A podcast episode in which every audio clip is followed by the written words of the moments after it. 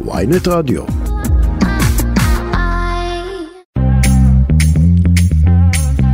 כסף חדש, התוכנית הכלכלית של ynet רדיו, אני רועי כץ, לנו יש אה, תוכנית אה, עמוסה כל טוב עבורכם היום.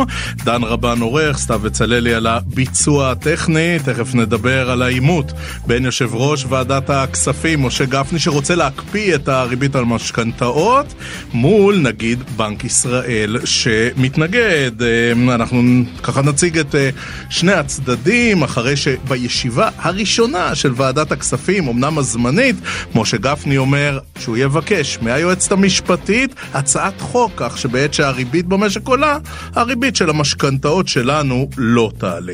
אנחנו נדבר גם על עתירה לבית המשפט אה, של תושב עזה, שהיה בר מזל, זכה ב-45 מיליון שקלים בטוטו, אבל על מה הוא ערער? הוא ערער על חובת המס, ואמר, אה, אנחנו... אנחנו uh, לא רוצים לשלם את המס הזה כי אנחנו תושבי עזה. Uh, נדבר על ה... ההרכב של הממשלה החדשה ואיך הוא ישפיע אולי על הדימוי של תעשיית הטכנולוגיה הישראלית. כן, פה תמיד אה, רוצים אה, לסמן למשקיעים שישראל היא מגדלור ומציגים ככה את כל מה שיפה בישראל. האם ההרכב של הממשלה החדשה יקשה קצת וישקיע על גיוס משקיעים? לקראת סוף השעה ננסה לברר למה קשה להשיג בימים אלה וודקה, וודקה ואן גוך, אה, כי יש מחסור עולמי בבקבוקי זכוכית. ננסה להבין מה גורם למחסור הזה, ואיך אה, ומתי זה צפוי להיפטר, אבל זה כאמור לקראת סוף השעה. אנחנו רוצים אה, עכשיו להעמיק, להתחיל עם העימות בין יושב ראש ועדת הכספים, חבר הכנסת משה גפני, שרוצה להקפיא ריבית על המשכנתאות מול נגיד בנק ישראל, הפרופסור אמיר ירון. אנחנו נעזרים בכלכלן ראשי לשעבר בבנק ישראל, היום מרצה לכלכלה במכללה האקדמית אשקלון. שלום לפרופסור אשר בלס. שלום לך ולמאזינים. פרופסור בלס, מי צודק? אה, אני חושב שיש קושי אה, אה, לקבל הצעה לפיה כשהריבית במשק עולה שהריבית המשולמת על משקאות, משכנתאות שהן צמודות באותה ריבית פריים או איזו ריבית משתנה שלא תהיה, אה, לא תושפע מכך. זאת טעות, ואני גם לא בטוח אם בסופו של דבר זה עוזר לזוגות צעירים ולרוכשי דירות. למה זה לא יעזור לרוכשי דירות ולזוגות צעירים? זאת אומרת, די ברור אה, שאתה יודע, אה, משה גפני, יושב ראש הוועדה החדש, רוצה בטובתם. אני לא יודע אה, מה המניע של כל אדם ואדם, אבל אני יכול לומר זאת. קודם כל, אה, בטווח הארוך, אה, הפגיעה בנוטלי המשכנתאות אה, היא לא דרמטית, כי הריבית אמנם עולה, אבל גם האינפלציה עולה ומחירי הדירות עלו. קרי, מי שקנה דירה לפני שנה-שנתיים ישלם יותר בתור ריבית על המשכנתה, אבל מאידך הרוויח רווח הון. עכשיו, לכן בכלל לא ברור במאזן הכולל הוא ישלם יותר מהרווח שהוא הרוויח בקניית הדירה. אבל יותר מכך, הצעה כזאת היא התערבות לא נכונה בשיקולי בנק ישראל, אה, בעצמאות של בנק ישראל, ובסופו של דבר זה יביא לידי כך שהבנקים בעתיד או שלא יציעו אה, הלוואות בריבית משתנה, או שיוסיפו פרמיות כאלה שיפצו על צעדים מהסוג הזה. או במילים אחרות, פרופסור בלס, אתה אומר, הנגיד אמיר ירון הוא צודק. אני חושב שבנושא הספציפי הזה, אם רוצים לעזור לקבוצה מסוימת, הדרך לעשות זאת היא לא באמצעות אה, הקפאת הריבית אה, בחוזים, בעצם משכנתה היא חוזה, בחוזים שבהם נאמר במפורש שהריבית תשתנה בהתאם לתנאים במשק. עכשיו, איך זה בכלל אה, חוקי? זה, זה, זה יכול להיות חוקי? זאת אומרת, אה, משה גפני מנחה את היועצת המשפטית של ועדת הכספים ליזום הצעת חוק כזה, אבל, אבל זה, זה יכול לעבוד בכלל? זאת אומרת, יש לזה איזה אה, מענה משפטי? אני לא מומחה למשפט, אבל אני אומר זאת. אם הצעה כזאת תתקבל, נוטלי משכנתאות חדשים, ובמילים אחרות, מי שאין בידו דירה, הוא ישלם יותר כדי לפצות על הנזק הגלום בהצעה הזאת. עכשיו, איך זה צפוי להשפיע על uh, כל המשק? הרי לדבר הזה יש השפעות מקרו גם. Uh, יש לזה השפעות מקרו, ויש כאן uh, איתות uh, לא חיובי לחוץ לארץ, כי מי ערב לכך שאחרי זה לא תהיה חקיקה שגם עסקים שנתנו הלוואות בריבית משתנה גם כן יהיו מוגנים בפני העלאת הריבית, ולמעשה אה, הדבר הזה יכול להוביל לידי כך שהנזק עלול להיות יותר גדול ממה שנראה לעין בטווח הקצר. פרופסור בלס, הרי את כל הדברים שאנחנו אומרים, אה, יודע היטב חבר הכנסת משה גפני, שהוא באמת יושב ראש מאוד ותיק של ועדת הכספים, הוא מגיע פה לתפקיד הזה בסיבוב המי יודע כמה, אבל יכול להיות שמישהו בכנסת קצת התבלבל בתפקיד של הכנסת, בתפקיד של בנק ישראל, ומנסה לשלוח יד לסמכויות הבלעדיות של נגיד בנק ישראל? אה, אני לא יודע אם מישהו התבלבל או לא התבלבל. צריך גם לומר שבחודשים האחרונים כשהריבית עלתה הבנקים לא שילמו ריבית גבוהה יותר למי שמפקיד פקדונות ויכול להיות שהקומבינציה של לגבות ריבית גבוהה יותר על uh, משכנתאות בריבית משתנה וברוב הזמן לא לתת ביטוי לריבית הגבוהה יותר למשקי בית שמפקידות את כספם בבנקים, הקומבינציה הזאת לא נראית סבירה, ויכול להיות שכל הבעיה הזאת הייתה נמנעת אם היינו רואים איזשהו איזון בין שני הדברים. כלומר... אז, אז הנה, יכול להיות ש, שמשה גפני פה עלה על משהו, וזו באמת אשמת בנק ישראל, שהוא לא הכריח את הבנקים לגלגל את הריבית הזו לטובתנו, לטובת הצרכנים.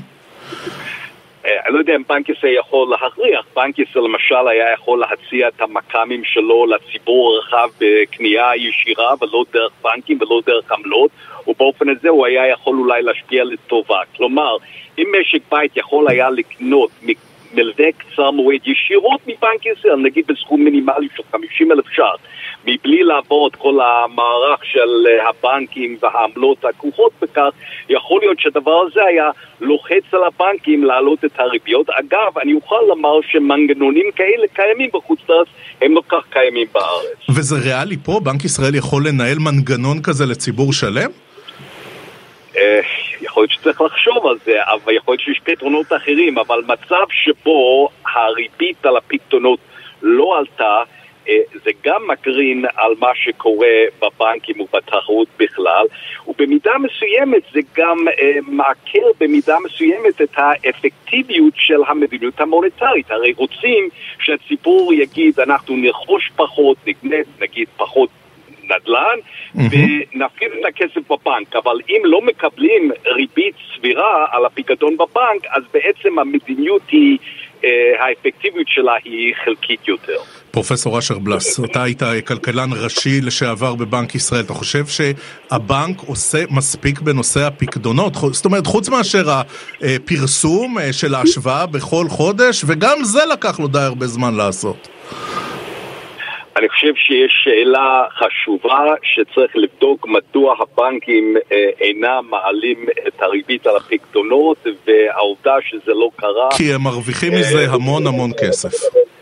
אה, נכון,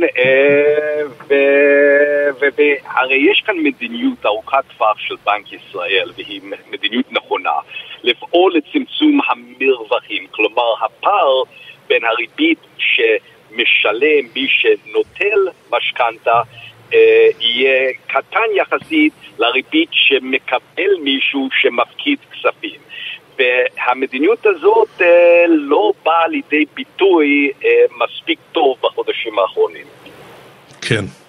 אה, טוב, פרופסור אשר בלס, אתה יודע, אחד הדברים שצריך להגיד זה שדעה רווחת בציבור, היא שאתה יודע, הסיבה אולי שבנק ישראל לא עושה הרבה מול הבנקים, זה אחרי זה שאתה יודע, בכירי הבנק הולכים לעבוד במגזר הציבורי, הולכים לעבוד עבור אותם בנקים. יש זיקה בין הדברים? אני חושב שקצת קשה להצביע על uh, התופעה הזאת ספציפית לנקודה הזאת, אני חושב שיש בעיה כללית בישראל.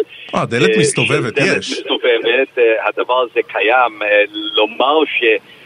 זהו הגורם שהשפיע כאן ענייננו, אינני בטוח שזה המצב, אבל מה שלא יהיה, צריך לפעול, להביא לידי כך שמרווחי הריבית, הפערים בין אותה ריבית, אה, מה שאנחנו מכנים ריבית קרדיטורית, קרי מה שהמפקידים מקבלים אל מול הריבית הדביטורית, מה שהלווים, קרי נוטלי המשכנתה, משלמים, הפער הזה צריך להצטמצם.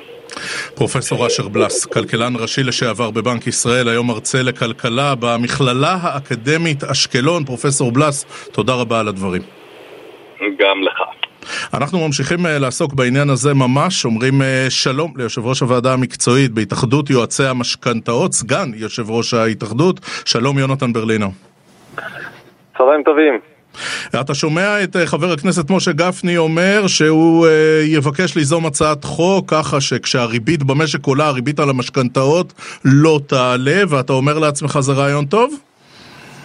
אני חייב להגיד ש, אה, ששמעתי את זה אתמול בדיון, הייתי מאוד מופתע, כלומר העניין הראשוני הוא סוג של הלם, אה, כי כל מי שבעולם הכספים ומה שנקרא אה, במטריה המשפטית והקרקעית שאנחנו נמצאים בה זה רעיון, איך נגיד את זה, הרבה מחוץ לקופסה שרגילים לחשוב, אבל אחרי חשיבה אה, ואחרי שקצת מעכלים את הדברים, אני חושב שחבר, הכנ...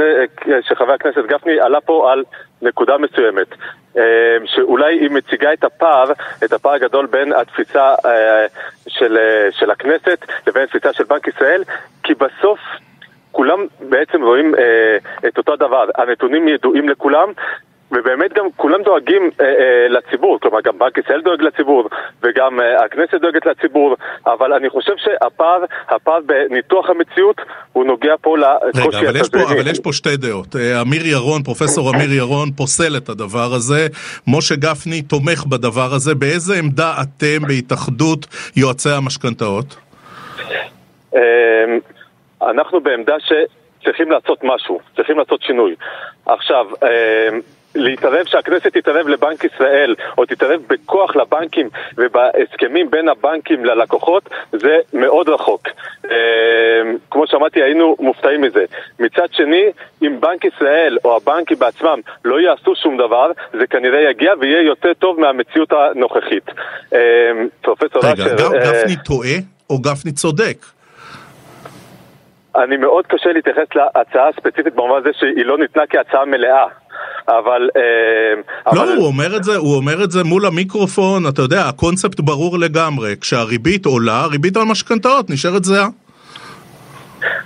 אני חושב שאם יכילו כזה דבר מה שנקרא בסייגים, אה, לקחת את זה כמו שזה, זה כנראה לא נכון. כלומר, אם לוקחים את זה סתם עכשיו שהריבית עולה והריבית במשכנתאות לא עולה וסוגרים את הסיפור, אז השלכות הרוחב שזה טווח רחוק בעצם אומרות אין יותר ריבית פריים במשכנתאות, הכל הופך להיות ריבית קבועה לא צמודה ונגמר הסיפור, וכמובן שאף אחד לא יתכוון לזה וזה סתם נזק. המנגנון אבל, אבל מנגנון שייתן פתרון לרוכשים שלקחו בעבר משכנתאות גם אם זו התערבות חריפה בתוך השוק. המנגנון שלוקח אה, אה, משכנתאות ישנות או לווים שמתקשים לשלם משכנתאות ונותן פתרון אה, שבא ואומר הבנקים מרוויחים המון מעליית הריבית וזה לא מתגלגל מספיק חזרה לציבור ואנחנו נעזור לגלגל את זה חזרה לציבור אם יצליחו לעשות את זה במנגנון שהוא לא פוגע בשיווי המשקל הכלכלי הקיים זאת הצעה טובה.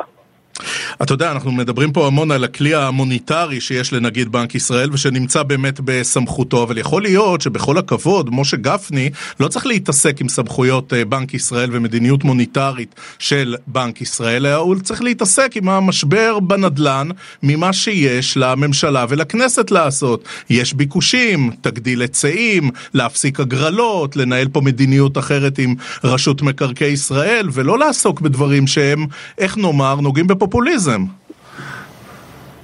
זה ברור, כלומר זה מובן מאליו שתפקידו, שמי שצריך לטפל בכל המערכת המוניטרית זה בנק ישראל בלבד וכמה שפחות יתערבו לו זה יותר טוב כי זה תפקידו ומה שנקרא גם אנשי מקצוע בבנק ישראל הם כנראה מבינים בפיננסים לא פחות טוב מאשר בכנסת וחזקה עליהם שהם גם דואגים לטובת הציבור במקביל ליציבות הבנקים. אמ, אני חושב שיש פער במה שנקרא באיך שמרגישים את השטח וזה פער שאנחנו מרגישים אותו כל הזמן שכאשר אנחנו אה, נפגשים לפעמים עם חברי כנסת או עם אנשים mm-hmm. בבנק ישראל, הפער המרכזי הוא, וגם רואים את זה במרואיין פרופסור אשר שדיבר לפני כמה כן, דקות. כן, אשר בלס. בהסתכלות על המערכת הכוללת או על המשפחה ביום-יום.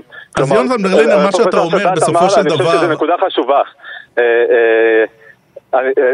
שהוא אמר שאם מסתכלים באופן רחב, הציבור לטווח ארוך לא באמת נפגע מעליית הריבית. הכל עולה, ואם נסתכל בסוף הבתים שווים יותר והנדל"ן שווה יותר, זה נכון. אבל מי שעכשיו צריך להוציא עוד אלף שקל על המשכנתה שלו בתזרים החודשי, וזה באמת מכביד עליו, הקושי הוא אמיתי, ואת הקושי הזה הוא לא מתבטא במספרים. הוא לא מתבטא במספרים, אה, נגיד, של חזרת משכנתות. רואים עלייה בחזרות של משכנתאות, אבל לא ברמה מדאיגה. אבל יש הרבה אנשים שזה משפיע עליהם ביום-יום, ואת זה לא רואים במספרים הרשמיים, ועל זה באה הכנסת ומדברת. אז יונתן ברלינר, מה שאתה אומר זה שזה רעיון פרוע של משה גפני, ובאמת הוא רעיון מחוץ לקופסה ומאוד מקורי, אבל הוא רעיון לא טוב. אני לא... נכון. הוא ככה כמו שהוא, הוא נשמע לא טוב, אבל בווריאציות מסוימות הוא יכול להתאים. אני, אני לא בטוח, אני, אני מה שנקרא, לא מוסמך לדבר את uh, חבר הכנסת גפני, אבל uh, אבל יכול להיות שהמטרה שלו היא באמת להעביר כזה דבר, יכול להיות שהמטרה שלו היא להגיד לבנק ישראל, אם אתם לא תדאגו במגרש שלכם להקל על נוטלי המשכנתאות, ולראות איך הם עוברים את זה, אז מה, זה הורדות, אז מה, זה, רק, זה פשוט הורדות ידיים להיות... של יושב ראש ועדת כספים מול הנגיד? הרי אין פה וריאציות, או שאתה מתערב לבנק ישראל ומקפיא, או שאתה לא נותן, ונגיד בנק ישראל קובע מדיניות מוניטרית. אין פה אמצע. הכנסת עושה את זה כל הזמן. הכנסת עושה את זה כל הזמן, שהיא מתערבת קצת והיא לוחצת על בנק ישראל, היא עושה את זה בעמלות תואר מוקדם, היא עושה את זה על, על הפקדונות, ו, ובהחלט שבנק ישראל, מה שנקרא, יש לו הרבה דברים שהוא מטפל בהם. אם יש משהו שהכנסת אה, אה, מתעסקת איתו והיא אומרת, אנחנו נפעל לקדם נושא מסוים כי זה מה שאנחנו חושבים שהוא חשוב, ובנק ישראל לא רוצה שיתערבו, אז הוא דן בזה קודם. אה, יונתן ברלינר, זה משהו מעניין מה שאתה אומר פה, כי אתה אומר בעצם, אה, מדובר ב... אה, זה ישראבלוף, אתה כאילו אומר שאתה מתערב להם, אבל בסך הכל אתה מלחיץ את בנק ישראל, עושה קצת שריר, אומר יש פה ועדת אה, כספים חדשה וממשלה חדשה, וקצת מאיים על הנגיד אמיר ירון. אחד, אני אמרתי שאני לא יודע, אני יודע על מקרים, מה שנקרא על מקרים קודמים. פה אני לא מוצלח לדבר את אה, חבר הכנסת גפני, אבל אני לא חושב שזה סתם איום, אני חושב שזה איום אמיתי. כלומר, אה, שחבר הכנסת גפני באמת מתכוון להתערב, הוא מתכוון להגיד, אנחנו לא ניתן להמשיך להעלות את ההחזרים החודשיים על משכנתאות. אה, ויהיה חינמי, אני בטוח שאם בנק ישראל ימצא את הדרך שלו להקל על נוטלי המשכנתאות כפתרון זמני, אז כבר גם חבר הכנסת גפני לא יראה צורך להתערב לבנק ישראל, אני בטוח שיש לו עוד דברים להתעסק איתם.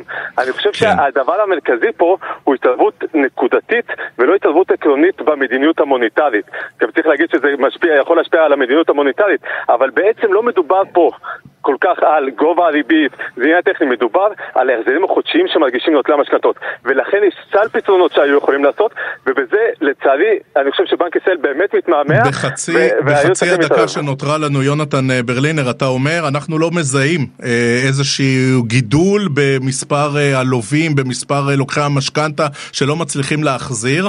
ואנחנו רואים ביקושים לדירות, גם ביקושים קשיחים, גם ביקושים של משפיעים. יכול להיות שאתה יודע הנהי על הריבית והחזרי המשכנתה הוא כמובן ברור, אבל יכול להיות שמגזימים פה קצת ועם ישראל ממשיך לקנות דירות בקצב? אני, אני חייב להגיד שזה לא מה שאמרתי, או אם אמרתי את זה אז כנראה שלא התבטאתי בצורה מספיק מדויקת. קודם כל היקף הרכישות וגם היקף המשכנתאות ירד מאוד, האמת שהוא ירד בחצי מאשר ביחס לחודש מרץ, כלומר יש ירידה עקבית בהיקף המשכנתאות והיקף הרכישות, ממש ירידה גדולה מאוד. ולגבי כמות ההחזרים במשכנתאות, מרגישים לחץ מהציבור, וזה נכון, וזה הפער האמיתי שיש בין מה שבנק ישראל רואה אה, אה, לנגד עיניו לבין לפעמים כן. המציאות בשטח, כי תמיד מגיעה באיחור. תראה, קודם כל אנחנו כן מרגישים עלייה בהחזרים ויש, אה, אה, אה, ויש קפיצה בכמות האנשים שחוזרים להם המשכנתות. זה פשוט באופן רשמי עוד לא נחשב לרמה מדאיגה. גם צריך לדעת שמשכנתות מדווחות לפיגור רק אחרי שלושה חודשים, שישה חודשים, כלומר יש רמות של דיווח, משכנתה אחת שחזה היא עוד לא מדווחת כפיגור מבחינת משכנתות וסיכון, ולכן לפעמים לוקח לבנק ישראל יכול לקחת חצי שנה עד שהוא רואה את התמונה ואז, ואז כבר מאוחר מדי. יונתן ברלינר, אנחנו נצטרך... אנחנו נצטרך להסתפק בדברים האלה. יושב ראש הוועדה המקצועית בהתאחדות יועצי המשכנתאות וסגן יושב ראש ההתאחדות, תודה. תודה רבה. תודה רבה.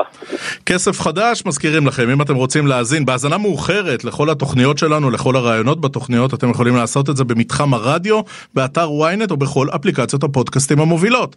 אתם מחפשים כסף חדש בשורת החיפוש, יכולים להאזין לנו בכל מקום, בכל שעה, בכל מכשיר. אגב, מאזינים לנו כפודקאסט, אז בבקשה לא לשכוח לדרג אותנו, ללחוץ עוקב, אוקיי, וככה תוכלו לקבל עדכון לכל תוכנית חדשה שעולה. תכף נדבר אה, וננסה לברר איך הרכב הממשלה החדשה, איך זה ישפיע על הדימוי של תעשיית ההייטק הישראלית וגיוס משקיעים, אבל עכשיו הפסקה מוזיקלית צרה.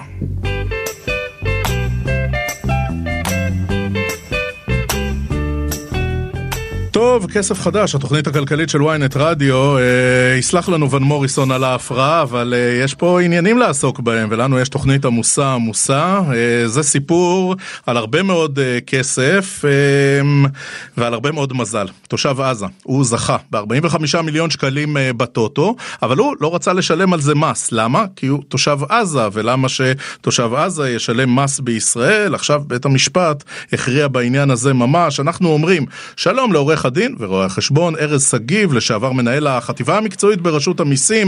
שלום לך אדוני. שלום וברכה וצהריים טובים לכל המאזינים. טוב, אז איך זה עובד? כמה, אה, תכף נגיע לגופה של אה, תביעה, אבל אה, בן אדם שזוכה בישראל, שפר עליו מזלו, לקח 45 מיליון שקל בטוטו, על כמה עומד המס עכשיו? על 35% מהתגבול שהוא מקבל בגין הזכייה, ועושים את זה בשני שלבים. בעיקרון הוא צריך לנקות, צריך לנקות לו מס, את המס הזה מתוך הסכום ש, שהוא אמור לקבל, ואחרי זה הוא צריך להגיש דיווח לפקיד השומה על, על ההכנסה שהוא בעצם הפיק. אפילו לזכות בלוטו ובטוטו לא נותנים פה יותר, אה? תראה, בעבר אה, זה לא היה חייב במס. ב-2003 שינו את החוק, רצו להרחיב את בסיס המס כי זה לא היה חלק ממקורות ההכנסה. אבל מ-2003 גם אלה שזוכים באושר הם ממוסים. כן. טוב, אז אה, אותו אה, תושב עזה, הוא אה, ממלא את אוטו והוא משחק אותה, הוא מביא 45 מיליון שקלים, ואז הוא אומר, רגע, אל תנקו לי את אותם עשרות אחוזים שאני חייב, למה? כי אני עזתי, אני תושב הרשות הפלסטינית, אין לי כל עסק או פעילות בישראל. זה הטיעון שלו, נכון? האמת שזה הטיעון, וזה טיעון די מפליא, כיוון שאם אנחנו לוקחים בעצם את ההוראות חוק, לא היה סיכוי מראש לדיון הזה, כיוון שגם תושב עזתי, שבעיקרון הוא נחשב תושב חוץ, חייב במס על הכנסה שהוא מפיק בישראל, וזה בעצם מה שקבוע בהוראות פקודת מס הכנסה, ולכן הוא לא יכול להשתחרר מזה. רגע, אז גם אם uh, אמריקאי היה זוכה בלוטו, הוא היה חייב, גם אם אירופאי היה זוכה בטוטו, זאת אומרת, זה לא העניין של הקשר בין הרשות הפלסטינית לישראל?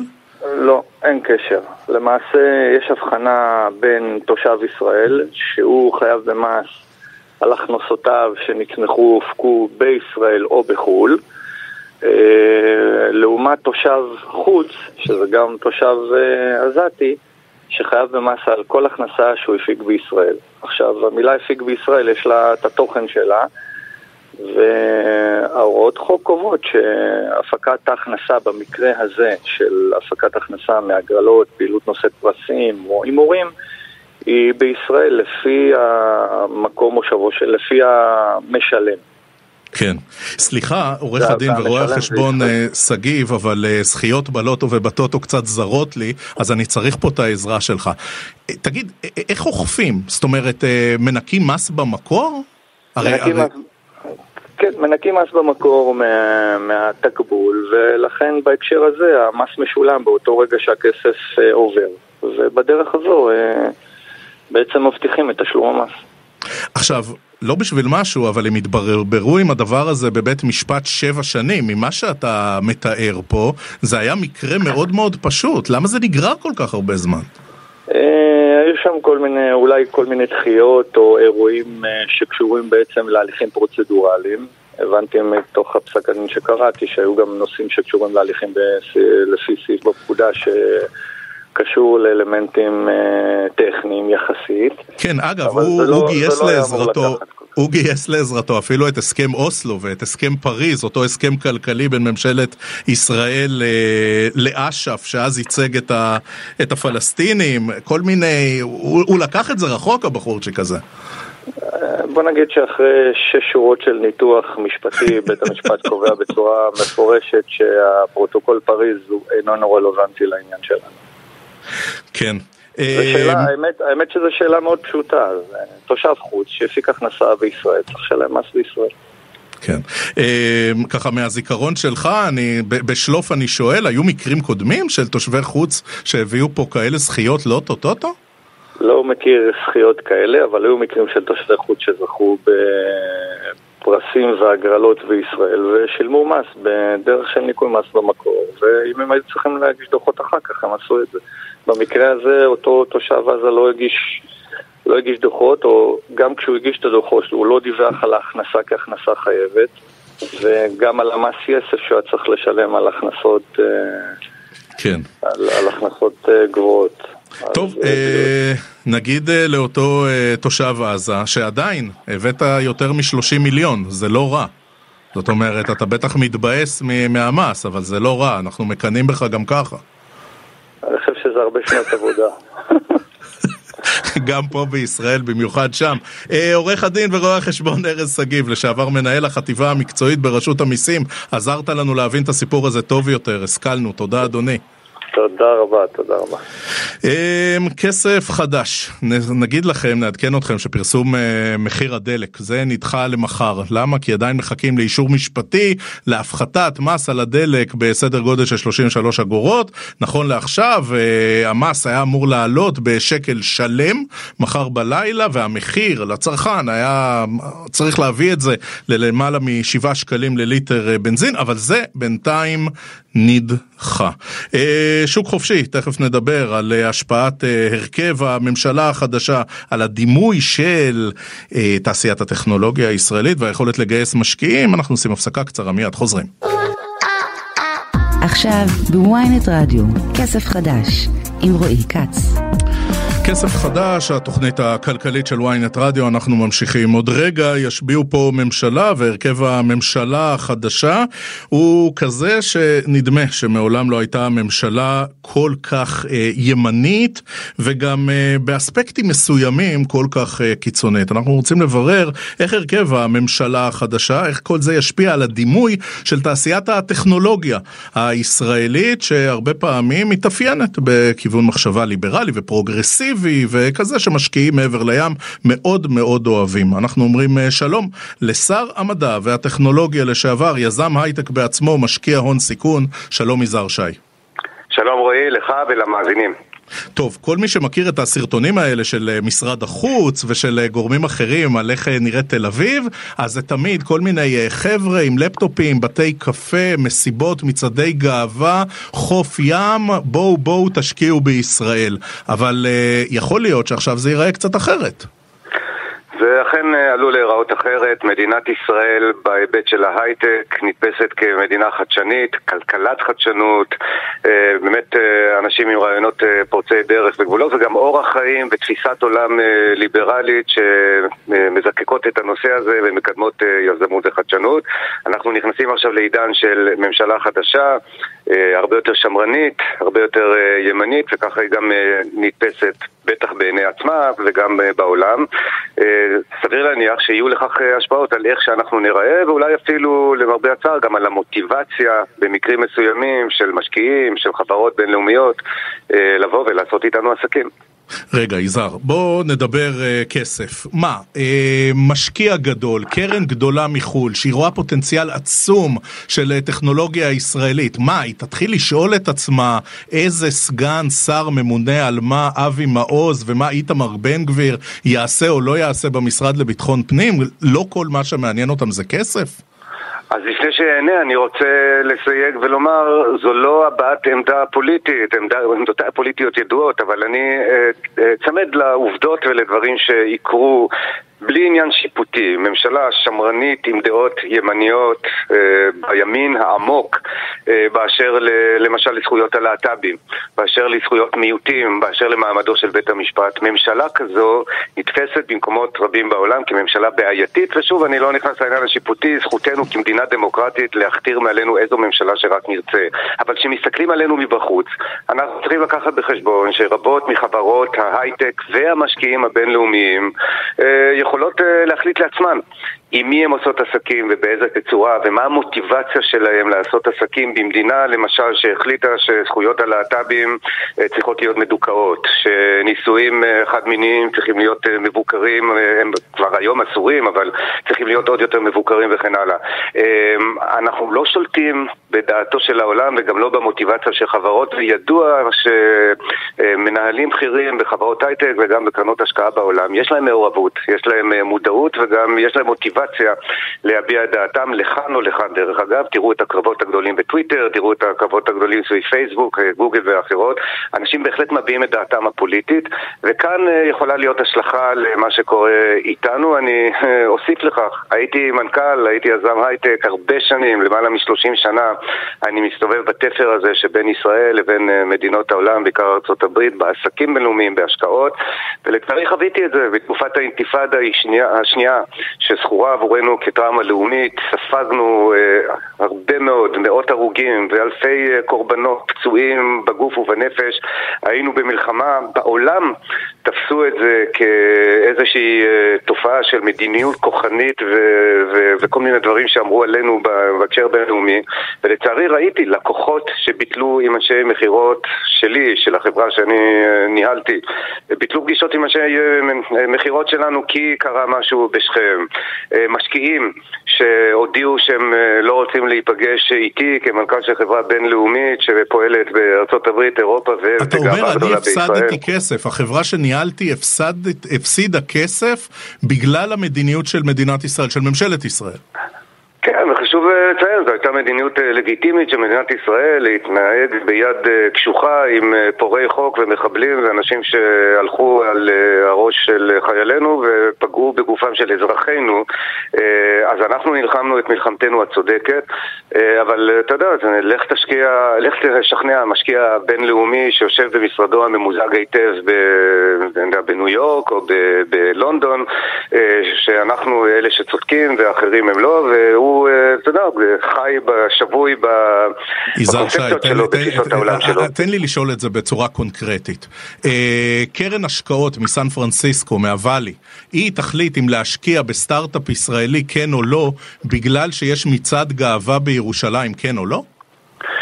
אה, זה נשמע קצת אה, סכמטי, אבל בסוף בקרן הזו יושב בן אדם, והבן אדם הזה, ודרך אגב נתת דוגמה מצוינת, כי אני שנים רבות הייתי שייך לקרן כזו, בינלאומית, שיושבת בעמק הסיליקון, גם בסן פרנסיסקו, ויש בה שותפים עם אה, דעות שונות, רובם דרך אגב מאוד ליברליות, כמקובל בקליפורניה, ליברל דמוקרטיות, ושותף כזה מסתכל על מדינת ישראל ואומר, רגע, במדינה הזו עכשיו מבטלים זכויות של להט"בים, פוגעים בכוחו של בית המשפט העליון, אה, מקצצים את כנפיה של הדמוקרטיה, שוב לראייתו כשהוא יושב אי שם בסן פרנסיסקו. מה המוטיבציה שלי עכשיו? אני שעודדתי מהנדסים בגוגל לצאת לשביתה ולהתפטר מעבודתם בגלל שגוגל הגיע לאיזה הסדר עסקי ממשלת סין.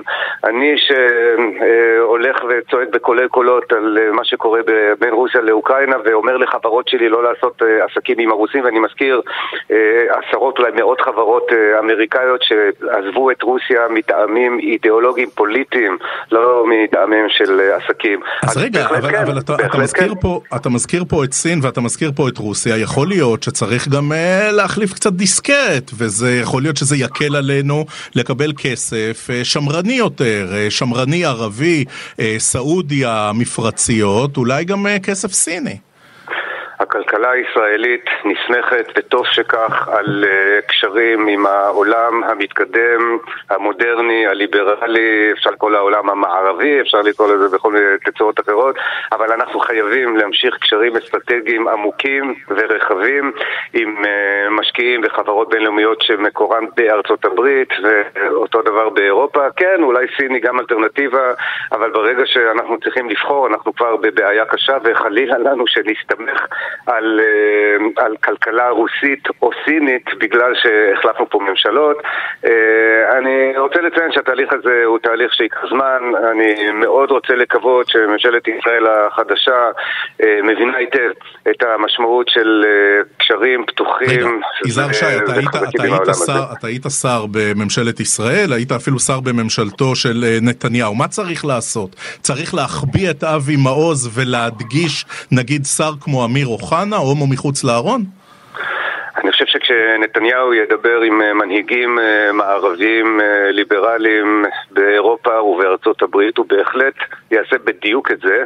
אין לו יכולת להחביא, אבל הוא בהחלט ידגיש את העובדה שבממשלתו ובמפלגתו יש אנשים ליברליים שחושבים ומאמינים על כלכלה להייטק, להייטק הישראלי, להייטק הישראלי טוב שאמיר אוחנה ימונה לשר חוץ של מדינת ישראל?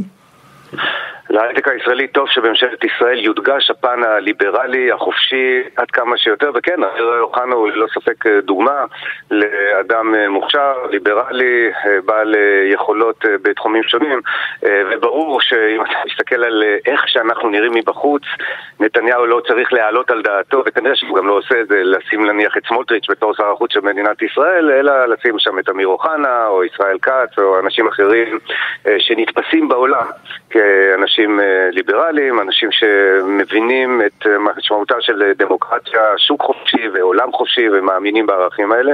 אלו ללא ספק האנשים שיעזרו לממשלת נתניהו הקרובה אה, להיתפס בעולם כ... כבעל בית רצוי של לא רק של מדינת ישראל, אלא כאורח רצוי בסלונים ובמסדרונות השלטון בכל רחבי העולם. יזהר שי, יזם הייטק, משקיע הון סיכון, לשעבר שר המדע והטכנולוגיה, תודה רבה על השיחה. תודה, ערב טוב. כסף חדש, התוכנית הכלכלית של ynet רדיו, תכף נספר לכם למה קשה כל כך להשיג וודקה ואן גוך. עכשיו, קצת דודו טסה. אני רץ,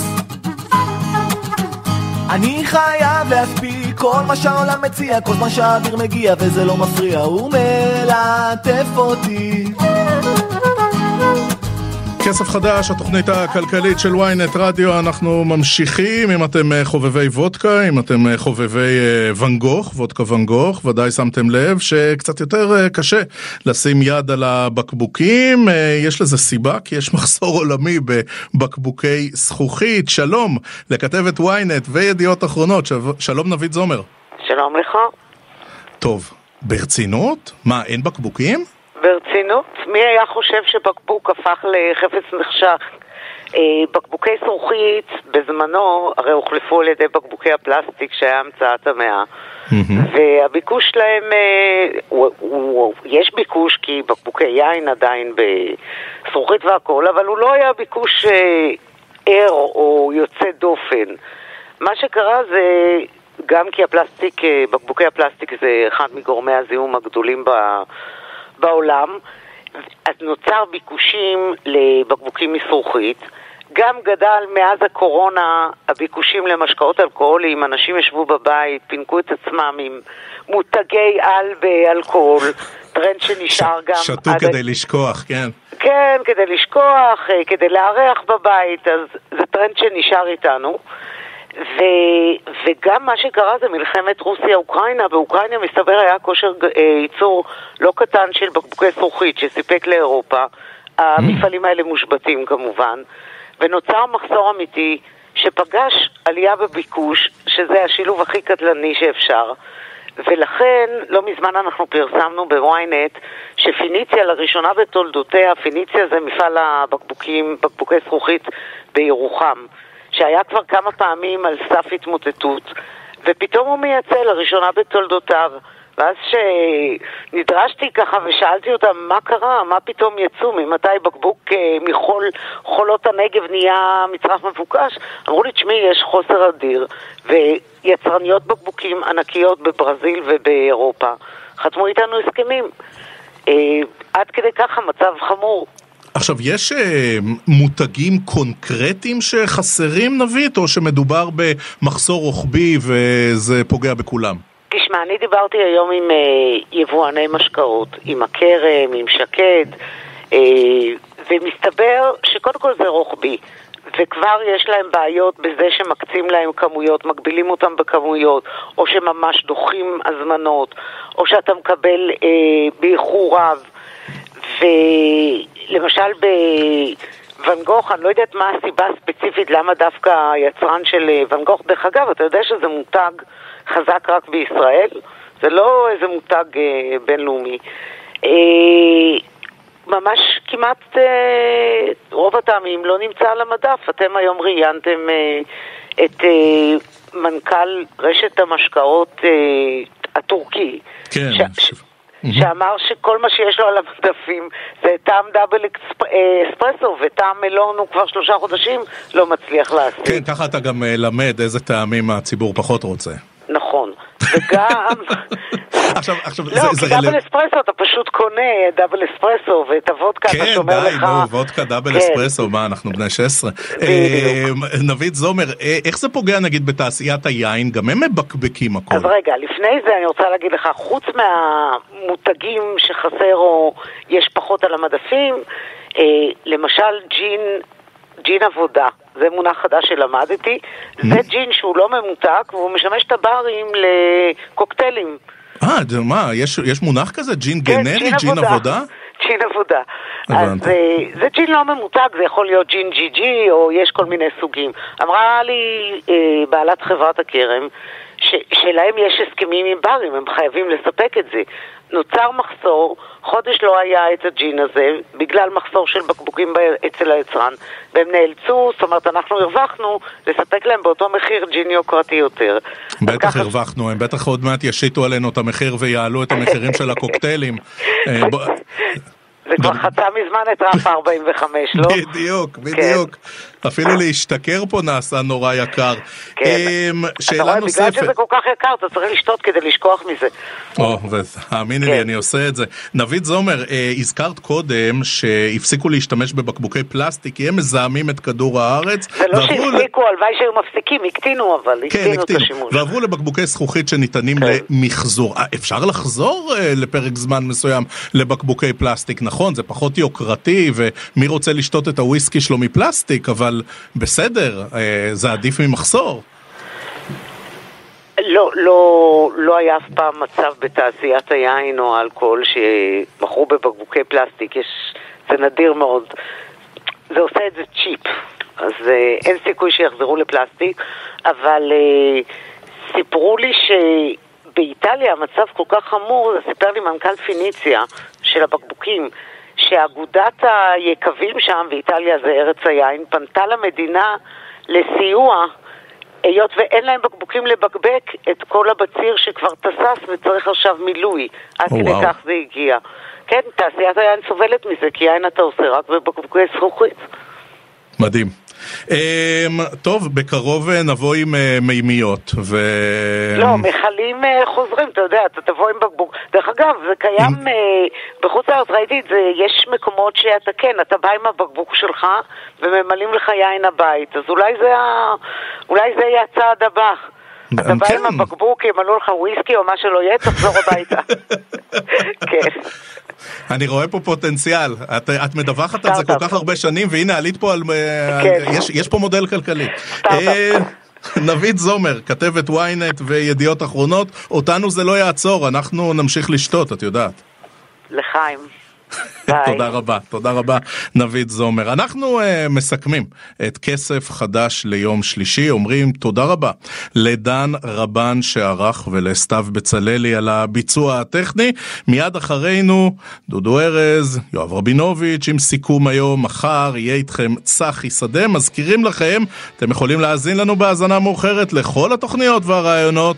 כנסו, כנסו, כנסו למתחם הרדיו באתר ynet. אני רועי כץ, המשך האזנה נעימה. Wow.